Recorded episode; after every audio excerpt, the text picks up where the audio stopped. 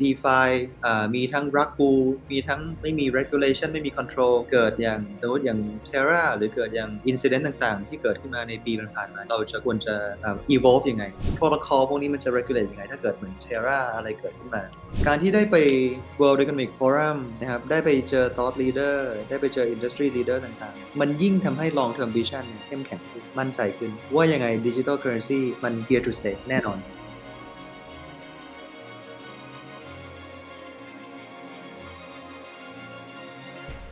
World Economic Forum การประชุมสภาเศรษฐกิจโลกที่จัดขึ้นที่เมืองดาวอสประเทศสวิตเซอร์แลนด์ที่เพิ่งจบลงไปนั้น ได้ทิ้งตะกอนทางความคิดอะไร ให้พวกเราเห็นแนวทางว่า โลกทั้งเศรษฐกิจและสังคมหลังจากนี้ จะกำลังหมุนไปในทิศทางแบบไหน ลงทุนแมนวันนี้ชวนคุณท็อปจิรายุส ทรัพย์ศรีโสภา ผู้ก่อตั้งและประธานเจ้าหน้าที่บริหารบริษัท Bitkub Capital Group Holdings จำกัดมหาชน หนึ่งในสตาร์ทอัพไทยที่ได้รับเชิญไปร่วมงานนี้ด้วย มาร่วมถ่ายทอดทั้งแนวความคิด และสิ่งที่ได้รับมาจากงาน World Economic Forum ให้ได้ฟังกันค่ะ ขอต้อนรับเข้าสู่รายการลงทุนแมนจะเล่าให้ฟัง สนับสนุนโดยแอป b ล็อกเดอยากได้ไอเดียใหม่ๆลองใช้ b ล็อกเดท็อปสวัสดีค่ะสวัสดีครับคุณทีนะครับ ให้คุณท็อปเล่าให้ฟังนิดนึงว่า ทาง World Economic Forum นี่เรียนเชิญมายังไง แล้วเชิญคุณท็อปไปร่วมงานในการแชร์เรื่องไหนยังไงบ้างคะคุณท็อปคะครับก็จริงๆ Bitkub น่าจะเป็นสตาร์ทอัพไม่ใช่แค่ที่ไทยครับในใน region เนี่ยครับอ่าที่แรกครับที่เข้าไป join World Economic Forum ได้ แล้วเราโชคดีมากเพราะว่าเราเข้าไปในในมุมของสิ่งที่เรียกว่า global innovators route นะครับ เป็นปีแรกที่ทาง Davos เนี่ยหรือ World Economic Forum เขาเปิด category ใหม่ขึ้นมา ที่เรียกว่า global innovators ก็จะเป็นเป็นกลุ่มของ unicorn ที่เป็น rising star ที่ทำสิ่งใหม่ๆ ของโลกเนี่ยเข้าไปร่วมจอยด้วยเพราะเขาเห็นถึงความสำคัญของการขับเคลื่อนโลกด้วยเทคโนโลยีมากขึ้นนะครับเมื่อก่อนก็จะมาจาก traditional sector อย่างเดียวนะตอนนี้เนี่ยเป็นปีที่คนทางด้านของ Davos เปิดรับทางด้าน blockchain digital technology ต่างๆเนี่ยเข้ามาในมาประชุมร่วมกันมากขึ้นนะเมื่อก่อนก็จะมีเป็น decacorn อย่างเดียวก็คือ Grab ใช่ไหมครับที่เข้ามาเป็นมีมีแค่ที่เดียวในอาเซียน ตอนนี้ก็มีมี BitCup อีกที่หนึ่งนะครับเป็นครั้งแรก แล้วใน global innovators round เนี่ยที่หันไปมันก็จะมีวันแรกก็จะมีประชุมกันในกลุ่มนี้ก่อน หันไปทางขวาก็บอกว่าเป็นคนที่กำลังสร้าง rocket ship นะครับส่งไปดวงจันทร์ดวงดาวอังคารอะไรอย่างเงี้ยครับอีกคนนึงก็กำลังจะ bio bio engineering cell bio hacking cell อะไรครับก็จะเป็นกลุ่มที่ทำสิ่งใหม่ ๆ มาก ๆ ของโลกอยู่นะครับแล้วเราคิดว่าเราโอเคเป็นยูนิคอนนะครับเริ่มมีพนักงานเนี่ยสองพันคนเริ่มที่จะไป global stage ได้ปรากฏว่าพอไปดาวอสนี่เราเล็กมาก ๆ เลยครับ2,100คนนี่ผมว่าน่าผมน่าจะอยู่ที่2,100พอดี ที่สุดท้ายพอดีนะครับ ไปที่ ไปที่ต่างประเทศบอกว่าเนี่ยมีพนักงาน2,000คนแล้วเขาบอกอ๋อ you are still very nimble you still very small very very agile แบบนี่คือ response ของเขาก็คือแบบว่าคุณยังเล็กมากคุณคนอื่นนี่แบบเป็นเด็กคอนกันหมดนะครับ ก็ ก็เป็นที่ที่ที่ได้เจอคนที่ทำสิ่งใหม่ ๆ แล้วก็พอไปดู global stage ครับ รู้เลยว่าผมเมืองไทยเล็กเล็กมากจริง ๆ นะครับ แล้วก็อยากให้อยากให้ leader ไทยไปเยอะขึ้น น่าเป็นประมาณ 7 บริษัทปีนี้ที่ไปไปดาวอสนะมีทางพวกแบงค์ชาติ มีบางจาก มี CP มีครับ มีอินโดรามามี Bitkub แล้วก็มีทางเจริญใช่ไหมครับ ซึ่งก็มีมีประมาณ 7 บริษัททั้งหมดนะครับแต่อยากให้ผู้นำไทยไปมากขึ้นเพราะว่าเป็นที่ที่ผู้นำทั้งโลกครับมาเจอกัน แล้วมาดีเบต global issue มาถกเถียงกันเรื่องของปัญหาของโลกต่างๆ แล้วที่สำคัญคือ มาแชร์ direction ของโลกกันว่าโลกกำลังจะเดินไปใน direction ไหนแล้วเป็น2,100คนตัดสินเป็น decision maker จากทั่วโลกครับที่มาตัดสินใจว่าโลกเราควรจะเดินไปใน direction ไหน มันเป็นที่ที่หัวปีละครั้งเนี่ยได้ได้อะไรเยอะมาก ที่ที่ผมได้อะไรกลับมาเยอะมากจริงๆได้เห็นเทรนด์ใหม่ๆ ได้เห็น direction ใหม่ๆของโลกเราคิดว่าถ้าผู้นำไทยไปมากขึ้นเนี่ยจะกลับมาแล้วสร้าง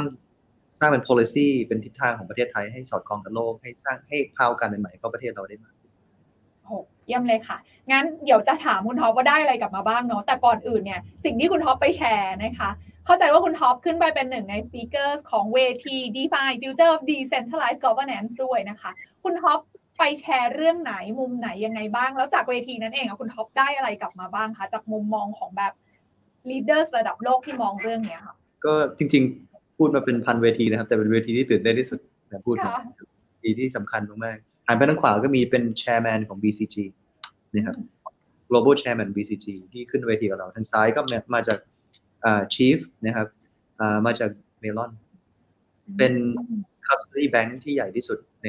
ในโลกนะครับมาจากอเมริกา เป็นที่ที่เก็บ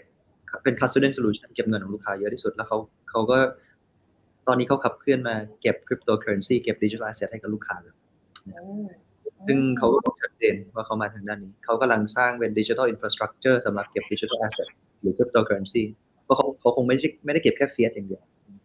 แล้วในเซสชันเนี่ยก็คือ decentralized finance นะครับ governance ก็จะพูดกัน ผมก็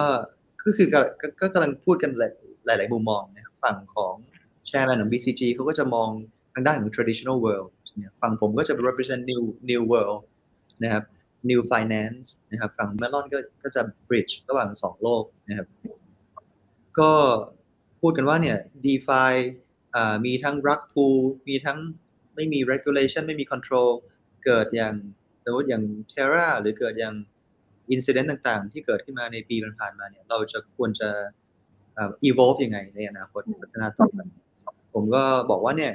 มันควรจะเป็นสิ่งใหม่ที่เรียกว่า permission DeFi นะครับเป็นคำใหม่ที่ ที่ผมคิดว่าในปีสองปีข้างหน้าควรจะพูดกันเยอะขึ้นเรื่อยๆ permission DeFi ก็คือเป็นการ bridge ระหว่าง old world โลกกับ new world เข้าหากัน คือ DeFi เนี่ยต้องเข้าใจว่ามันเป็น decentralized ที่ innovation มาจากใครก็ได้เป็น open system ใช่ไหมครับที่มันไม่มี control ไม่มี regulation แต่มันก็จะทำให้ innovation มันเกิด แต่ฝั่ง traditional เนี่ยเขาก็จะเป็นฝั่งที่ต้องมี permission ต้องมี KYC ต้องมี AML นะครับต้องมี regulation ต้องมี security ต้องมี governance ต้องมี compliance ที่ดี permission DeFi เนี่ยผมก็ propose ไปว่ามันเป็นการ bridge ระหว่างสองโลกนะครับอย่างยกตัวอย่างเนี่ยตอนนี้ก็มีคนที่เริ่มทำแล้วอย่าง Fireblocks นะครับก็จับมือกับทางด้านของอา Aave Arc ใช่ไหมครับในการให้ Fireblock เนี่ยเป็น whitelisted address ทำพวก KYC AML นะครับ whitelist เราเรียกว่า whitelist address เพื่อที่จะ identify identity ความเป็นตัวตน ยืนยันตัวตน ก็จะเอาทำพวก KYC ML อ่า concern ต่างๆ พวก compliance security เนี่ยให้หายไป เป็นเหมือน regulated upper layer นะครับ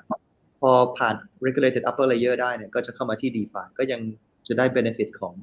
ของ decentralized lending borrowing ที่ไม่ต้องมีตัวกลางทำให้ spread มันดีที่สุด interest มันดีที่สุดอยู่ เป็นการ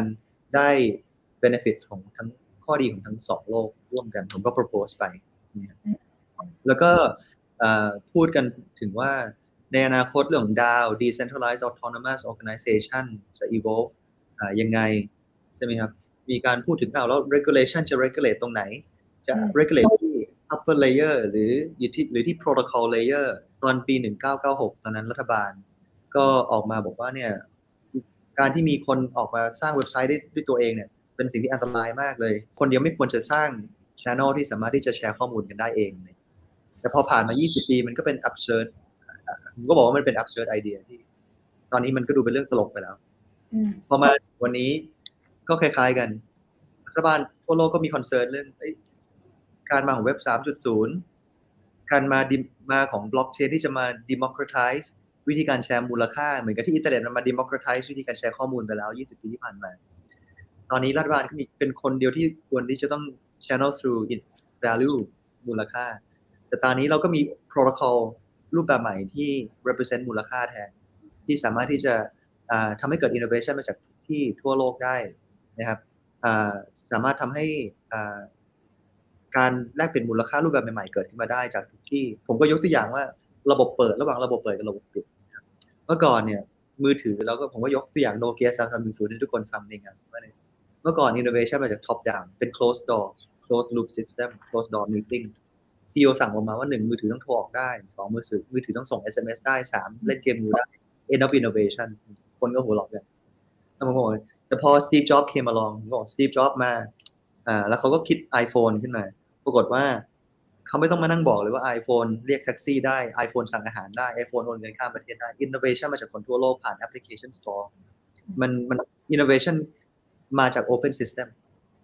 ช่ไหมครับสิ่งที่เปลี่ยนโลกไม่ใช่โนเกียสามสามศูนย์สิ่งที่เปลี่ยนโลกคือ iPhone ผมก็บอกว่าเนี่ย financial system อ่าหรือการแลกเปลี่ยนมูลค่าปัจจุบันก็เป็นเหมือนกันนะครับก็คือมาจาก closed door meeting คนไม่กี่คนมาประชุมเป็น closed door meeting มากำหนดว่า interest rate ควรจะเป็นเท่าไหร่ต่อปี inflation rate ควรจะเป็นเท่าไหร่ต่อปี feature คนจะเข้าถึง feature อะไรบ้างเนี่ยมีไม่กี่คนที่มานั่งตัดสิน innovation come from the top down DeFi open source protocol เนี่ยสิ่งสิ่งที่กำลังจะเกิดขึ้นคือ open financial web ที่ innovation มาจากคนทั่วโลกใช่ไหมครับ ที่เป็นเหมือน application store ที่เป็นระบบเปิด versus ระบบปิด ซึ่งมันก็จะเป็นการ bridge ระหว่างในอนาคตแบงก์จะเป็นเป็นเหมือนกับ front end customer facing application framework แต่ in app in app feature เนี่ยจะมาจาก DeFi protocol นะครับที่จะเข้าถึง decentralized lending borrowing ได้ ระดมทุนได้ decentralized exchange protocol แลกเปลี่ยน currency กันได้โดยที่ไม่ต้องมีตัวการผ่าน govern ด้วย mathematics เกิดสิ่งที่เรียกว่า natural selection เพราะมันจะเป็นระบบเปิดนะครับมันก็จะเกิด competition market จะ self select ค่อนข้างจะเป็นการดีเบตกันพอสมควรระหว่างในเซสชันของผม ระหว่าง BCG chairman นะครับ Old World นะครับ New World แล้วก็ Melon นะครับอ้าวอยากรู้ว่าสิ่งที่เขาดีเบตเขาเขาเขามองมุมไหนกันคะเพราะจริงๆต้องบอกว่าน่าจะเป็นเวทีที่อยู่ในความสนใจพอสมควรนะคะคุณท็อปเพราะว่าช่วงนี้เนี่ยช่วงที่ผ่านมาเนาะมันมีเรื่องของ เรื่องของฟองสบู่แตกในคริปโตบางเหรียญอย่างที่คุณท็อปเรียนไป เรื่องของความเชื่อมั่นในเรื่องของโลก d e f i ซึ่งเวทีนี้เขาก็ตั้งชื่อว่าเป็น decentralized governance ด้วยถูกไหมคะ future of decentralized governance เราจะมากำกับดูแล เพื่อมันเพื่อไม่ให้มันเกิดเหตุการณ์เหมือนกับที่เกิดขึ้นกับลูน่าหรือที่โดควอนทำมันจะทำยังไง ก็เลยอยากรู้เหมือนกันว่าสิ่งที่คุณท็อปได้ยินมาจากการดีเบตของฝั่งที่เป็นแบบ อาจจะเป็นโลก traditional เดิมอย่างทาง BCG เอง เขาเขามี counter อะไรกลับมาที่คุณท็อปบ้างไหมคะ หรือเขาแบบมีมุมมองอะไรกลับมาบ้างไหมคะก็จริง ๆ ก็จะเป็น counter argument ที่เราได้ยินมาตลอดว่าคริปโตจะฟอกเงินได้จะจะ laundering money จะเป็น drug money อะไรอย่างเงี้ยครับซึ่งซึ่งเขาก็อายุ70-80แล้วถูกไหมครับเขาก็มองในมุมผ่านผ่านประสบการณ์ของเขาใช่ไหมครับแต่แต่ผมก็บอกว่าเนี่ยเดี๋ยวนี้มันมี chain analysis แล้ว ที่ผมไปเห็นกับ ตาเลยมัน trace ได้ตั้งแต่ genesis block จนถึง final block ล่าสุดแทบจะ map ผมก็ใช้ภาษาอังกฤษว่าเกือบจะ map your face เข้าไปใน address ได้อยู่แล้วใช่ไหมครับมันละเอียดมากตอนนี้มันมี regtech เข้ามาช่วยในการทำมา address concern พวกนี้ที่เกิดขึ้นมานะครับ แล้วก็ก็ต้องดีเบตเขาก็บอกว่าเนี่ยอย่างยุคที่แล้วถ้าเราไม่ชอบเรื่อง privacy เราก็ไปคุยกับ Facebook Google พื่อที่จะ regulate เรื่อง privacy concern PDPA หรืออะไรอย่างนี้ใช่ไหมครับเขาบอกแล้วแล้ว protocol พวกนี้มันจะ regulate ยังไง ถ้าเกิดเหมือน Terra อะไรเกิดขึ้นมา ผมก็เลยผมก็บอกเขาว่าเนี่ยเราต้องแบ่งสอง layer ให้ถูกนะครับ application layer กับ protocol layer ไอไอเขาก็ยกตัวอย่างโซเชียลมีเดียที่พูดมาอย่าง Facebook ถ้าเขาไม่ชอบเขาก็ไป regulate ที่ Facebook layer ก็คือผมก็เลยบอกว่าเนี่ยเนี่ย break down เป็นสอง layer ถ้าเกิดปัญหาในอนาคตเนี่ยเราควรจะ regulate ที่ application layer ก็คือ บริษัทที่ humanize protocol อีกทีหนึงแต่ไอ้ protocol ที่เป็น open source เนี่ยมันมันเป็น peer to peer review อยู่แล้วเพราะมันเป็น open source เนี่ยทุกคนจะคอย review code อะไรต่างๆ แล้วมันจะเกิด natural selection มันจะมันมันถูก govern ด้วยเลขอยู่แล้ว logic ของเลขอยู่แล้ว govern ด้วย mathematics logic ของ mathematics แต่สิ่งที่ regulator เนี่ยควรจะ regulate ก็คือเป็นอยู่ในระดับที่ application ผมก็ยกตัวอย่างว่า ถ้าสมมติเรา เกิดไม่ชอบเรื่อง privacy issues อะไรต่างๆ เราก็ไปคุยกับ Facebook หรือ Google เราไม่ได้มา regulate ที่ TCP/IP ของอืม Facebook ใช่ไหมครับหรือ Skype เราก็ไปคุยกับเจ้าของ Skype ที่ application เราไม่ได้ regulate ที่ TCP/IP หรือถ้าเราไม่ชอบ Gmail เราก็ไปคุยกับ Google เราไม่ได้ regulate ที่ SMTP protocol มันคนละ layer กัน ก็ก็ส่วนใหญ่จะเป็นเรื่องของ mis misconception ของของใครความเข้าใจเทคโนโลยีมากกว่าที่เกิดขึ้นนะครับ อันนี้เป็นแค่มุมมองส่วนตัวของผมนะครับใน ใน session ที่ที่ดาวอสไม่ได้เป็นอ่าเป็น solution ก็คือเป็นเป็นการแชร์นะมุมมองอนาคตมากค่ะงั้นถามต่อนิดนึงค่ะ มุมมองนี้ของคุณท็อปอะค่ะ ถ้าบอกว่าวันหนึ่งมันต้องมีคนเข้ามา regulate เนี่ย ใครจะเข้ามาเป็นคน regulate ได้เหมาะสมที่สุดคะก็จริงๆเอ่อมันตอนนี้เนี่ยเอ่อโลกของเรามันเกิด convergence ของเทคโนโลยีอืม ตอนนี้ถ้าพูดเรื่อง cryptocurrency ตกลงมันคือเงิน หรือมันคือ asset หรือมันคือ internet protocol กันแน่ถูกไหมครับเอ่อควรจะเป็นกรตหรือควรจะเป็นแบงก์ชาติ หรือควรจะเป็น digital asset authority ที่เกิดขึ้นมาใหม่ใช่ไหมครับเราก็เป็น ongoing debate นะครับซึ่งอันนี้มันเป็นเป็นไม่ใช่เป็น session ผมอีกแล้วนะผมเข้าไปใน global economic outlook นะครับ US economic outlook หรือ China economic outlook เขาก็พูดกันถึงเรื่องของ digital currency การมาของดิจิ ทัลเคอเรนซีการใช้ SWIFT มาเว็บการ weaponize SWIFT บนยูเครนรัสเซีย war ที่ทำให้แบงก์ชาติทั่วโลกก็เริ่มที่จะหันมามอง CBDC กันมากขึ้นใช่ไหมครับมันเป็นสิ่งที่ยังไงก็ต้องเกิดขึ้นมา ไม่เร็วก็ช้า ไม่ช้าก็เร็ว แล้ว regulation ควรจะต้องวางยังไงให้ให้ innovation มันเกิดขึ้นได้ ในขณะเดียวกันก็ต้อง protect เรื่องของ risk ใช่ไหมครับ sustainability uh, systematic risk approach ด้วย ซึ่งอันนี้ เป็น ongoing debate ครับว่าเราควรจะใครควรจะมาดูแลเรื่องนี้ก็เป็นในหลายๆหลายๆเซสชันเขาก็มี concern อันนี้อันเดียวกันนะครับ แล้วก็อีกอย่างหนึ่งที่ที่คนส่วนใหญ่พูดกันก็คือเรื่องของเงินเฟ้อครับเงินเฟ้อเนี่ยเป็นเป็น concern หลัก ๆ ของทั่วโลกเลยนะครับ ที่ประชุมกันเนี่ยในหลายๆ meeting ก็พูดขึ้นมา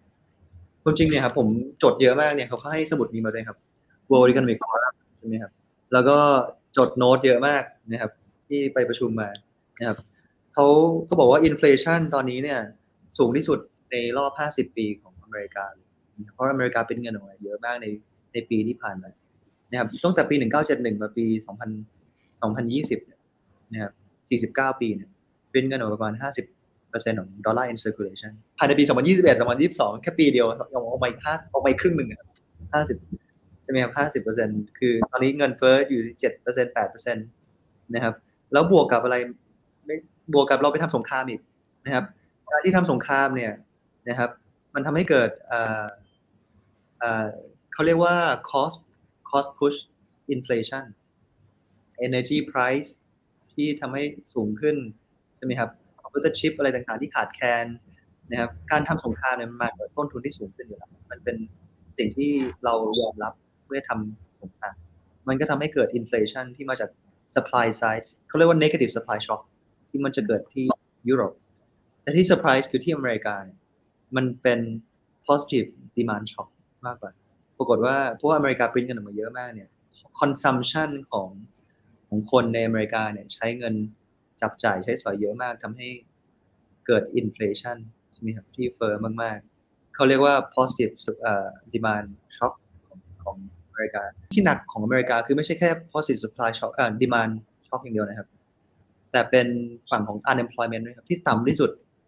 ในประวัติศาสตร์อเมริกาแทบจะไม่มีใครตกงานนี่ครับทำให้เกิดการแย่งชิงพนักงานใช่ไหมครับกันนะครับ แล้ว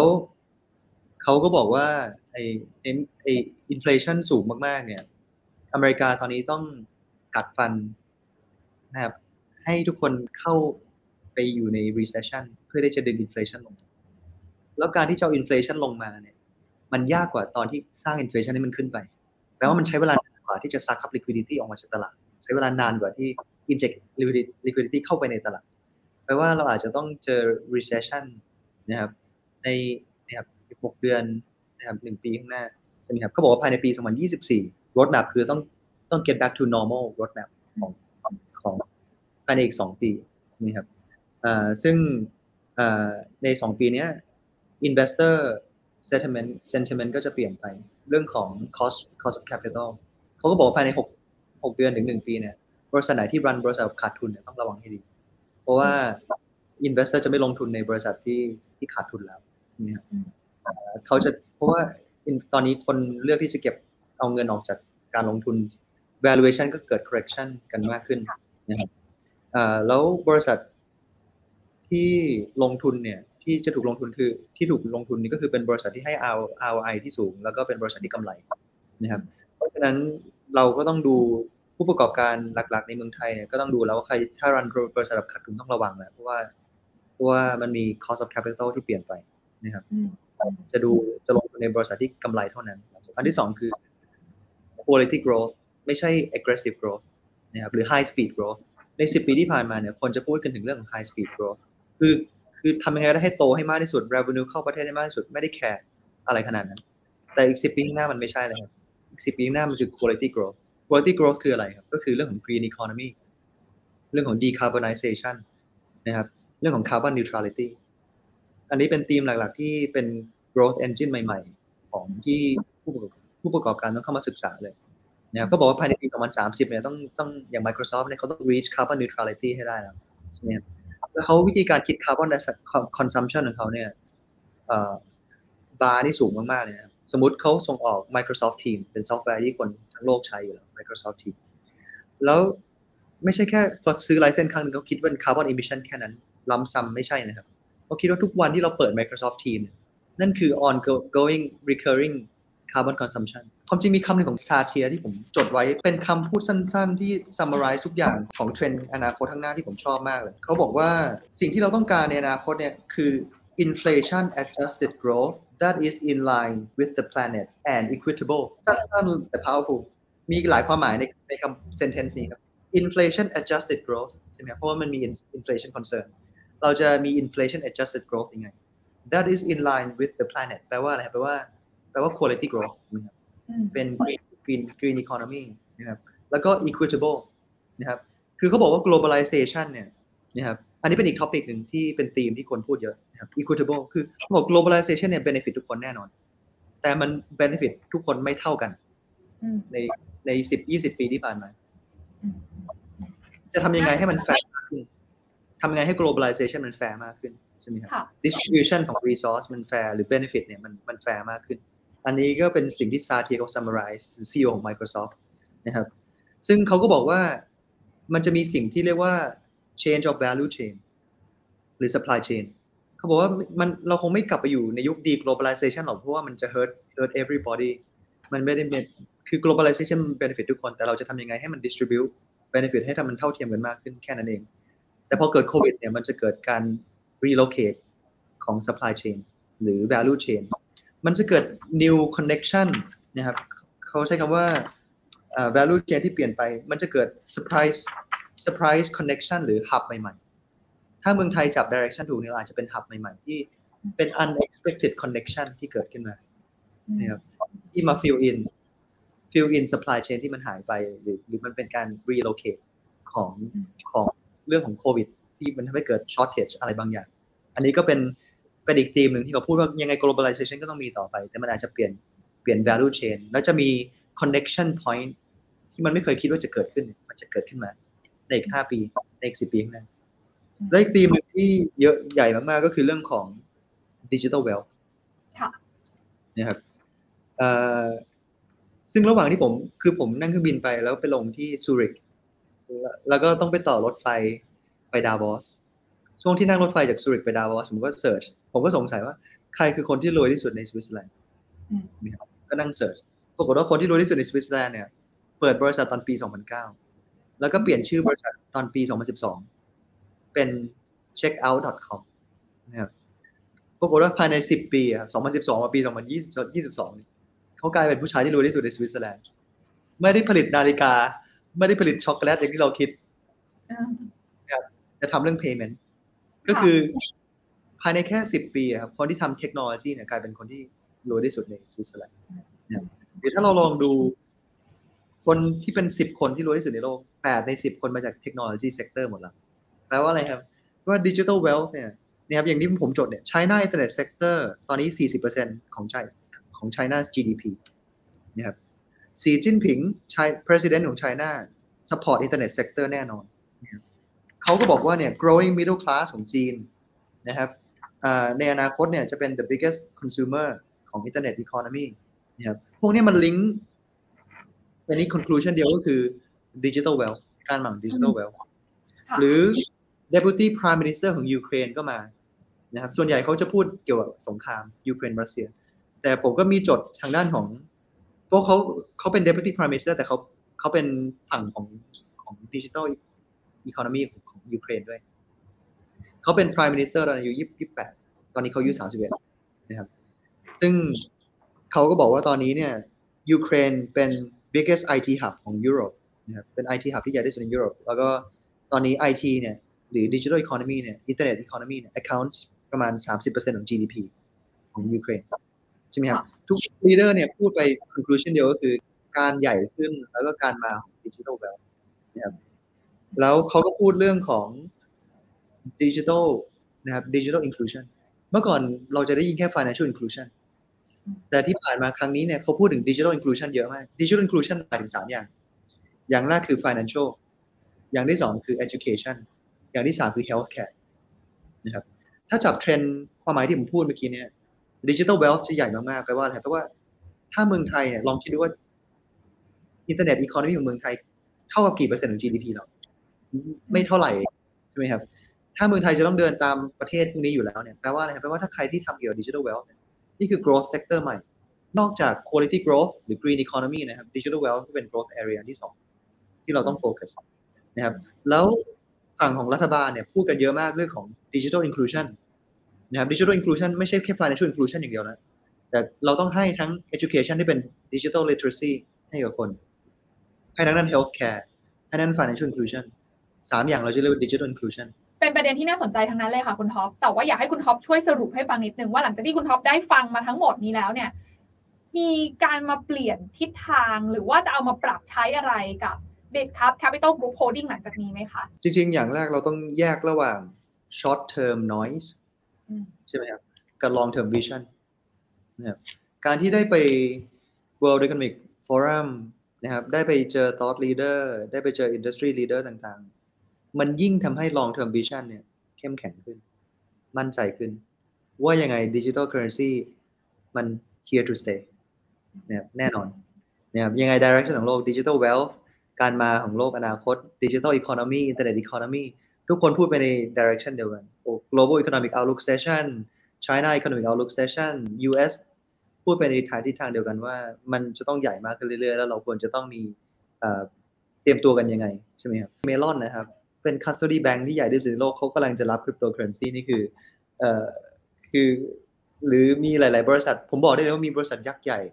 เยอะมากๆนะครับ ที่กำลังสร้าง digital infrastructure เกี่ยวกับ digital asset เกี่ยวกับเกี่ยวกับ blockchain technology tokenization technology ใช่ไหมอย่างยูเครน Deputy Prime Minister เนี่ยผมจดนะครับเขากำลัง establish state crypto fund นะครับอันนี้เขาพูดเลย legalize crypto assets เนี่ยอันนี้ว่าอีก bullet point หนึ่งที่ผมพูดเขาก็ legalize crypto asset leader เยอะๆเนี่ยผมเห็นยิ่งชัดเจนว่าหลายบริษัทใหญ่หลายๆบริษัทกำลังแอบซุ่มนะครับสร้าง digital asset infrastructure กันอยู่ vision ของ Bitcup ก็คือ การที่ได้ไปเซสชันพวกนี้มันเป็นการเป็นการ reinforce vision ของเราว่าเรากำลังทำนะครับสิ่งที่มันเป็น direction ของโลกครับค่ะได้เลยค่ะ วันนี้ขอบคุณคุณท็อปมาก ๆ เลยที่มาแชร์สาระสำคัญดี ๆ นะคะ ที่คุณท็อปได้มาจากการไปร่วมงาน World Economic Forum ที่ดาวอสสวิตเซอร์แลนด์นั่นเองนะคะ ยังไงมีโอกาสหน้าเดี๋ยวชวนกลับมาคุยกันใหม่นะคะ วันนี้เข้าใจว่าเดี๋ยวคุณท็อปติดภารกิจต่อนะคะ วันนี้ขอบคุณคุณท็อปมาก ๆ เลยค่ะ ขอบคุณมากครับ สวัสดีครับ การลงทุนในความรู้ไม่มีความเสี่ยง ผู้ลงทุนควรกดติดตามลงทุนแมนได้ในทุกช่องทาง เริ่มจาก Subscribe และกดกระดิ่งช่อง YouTube ของลงทุนแมนไว้ ตอนนี้เลย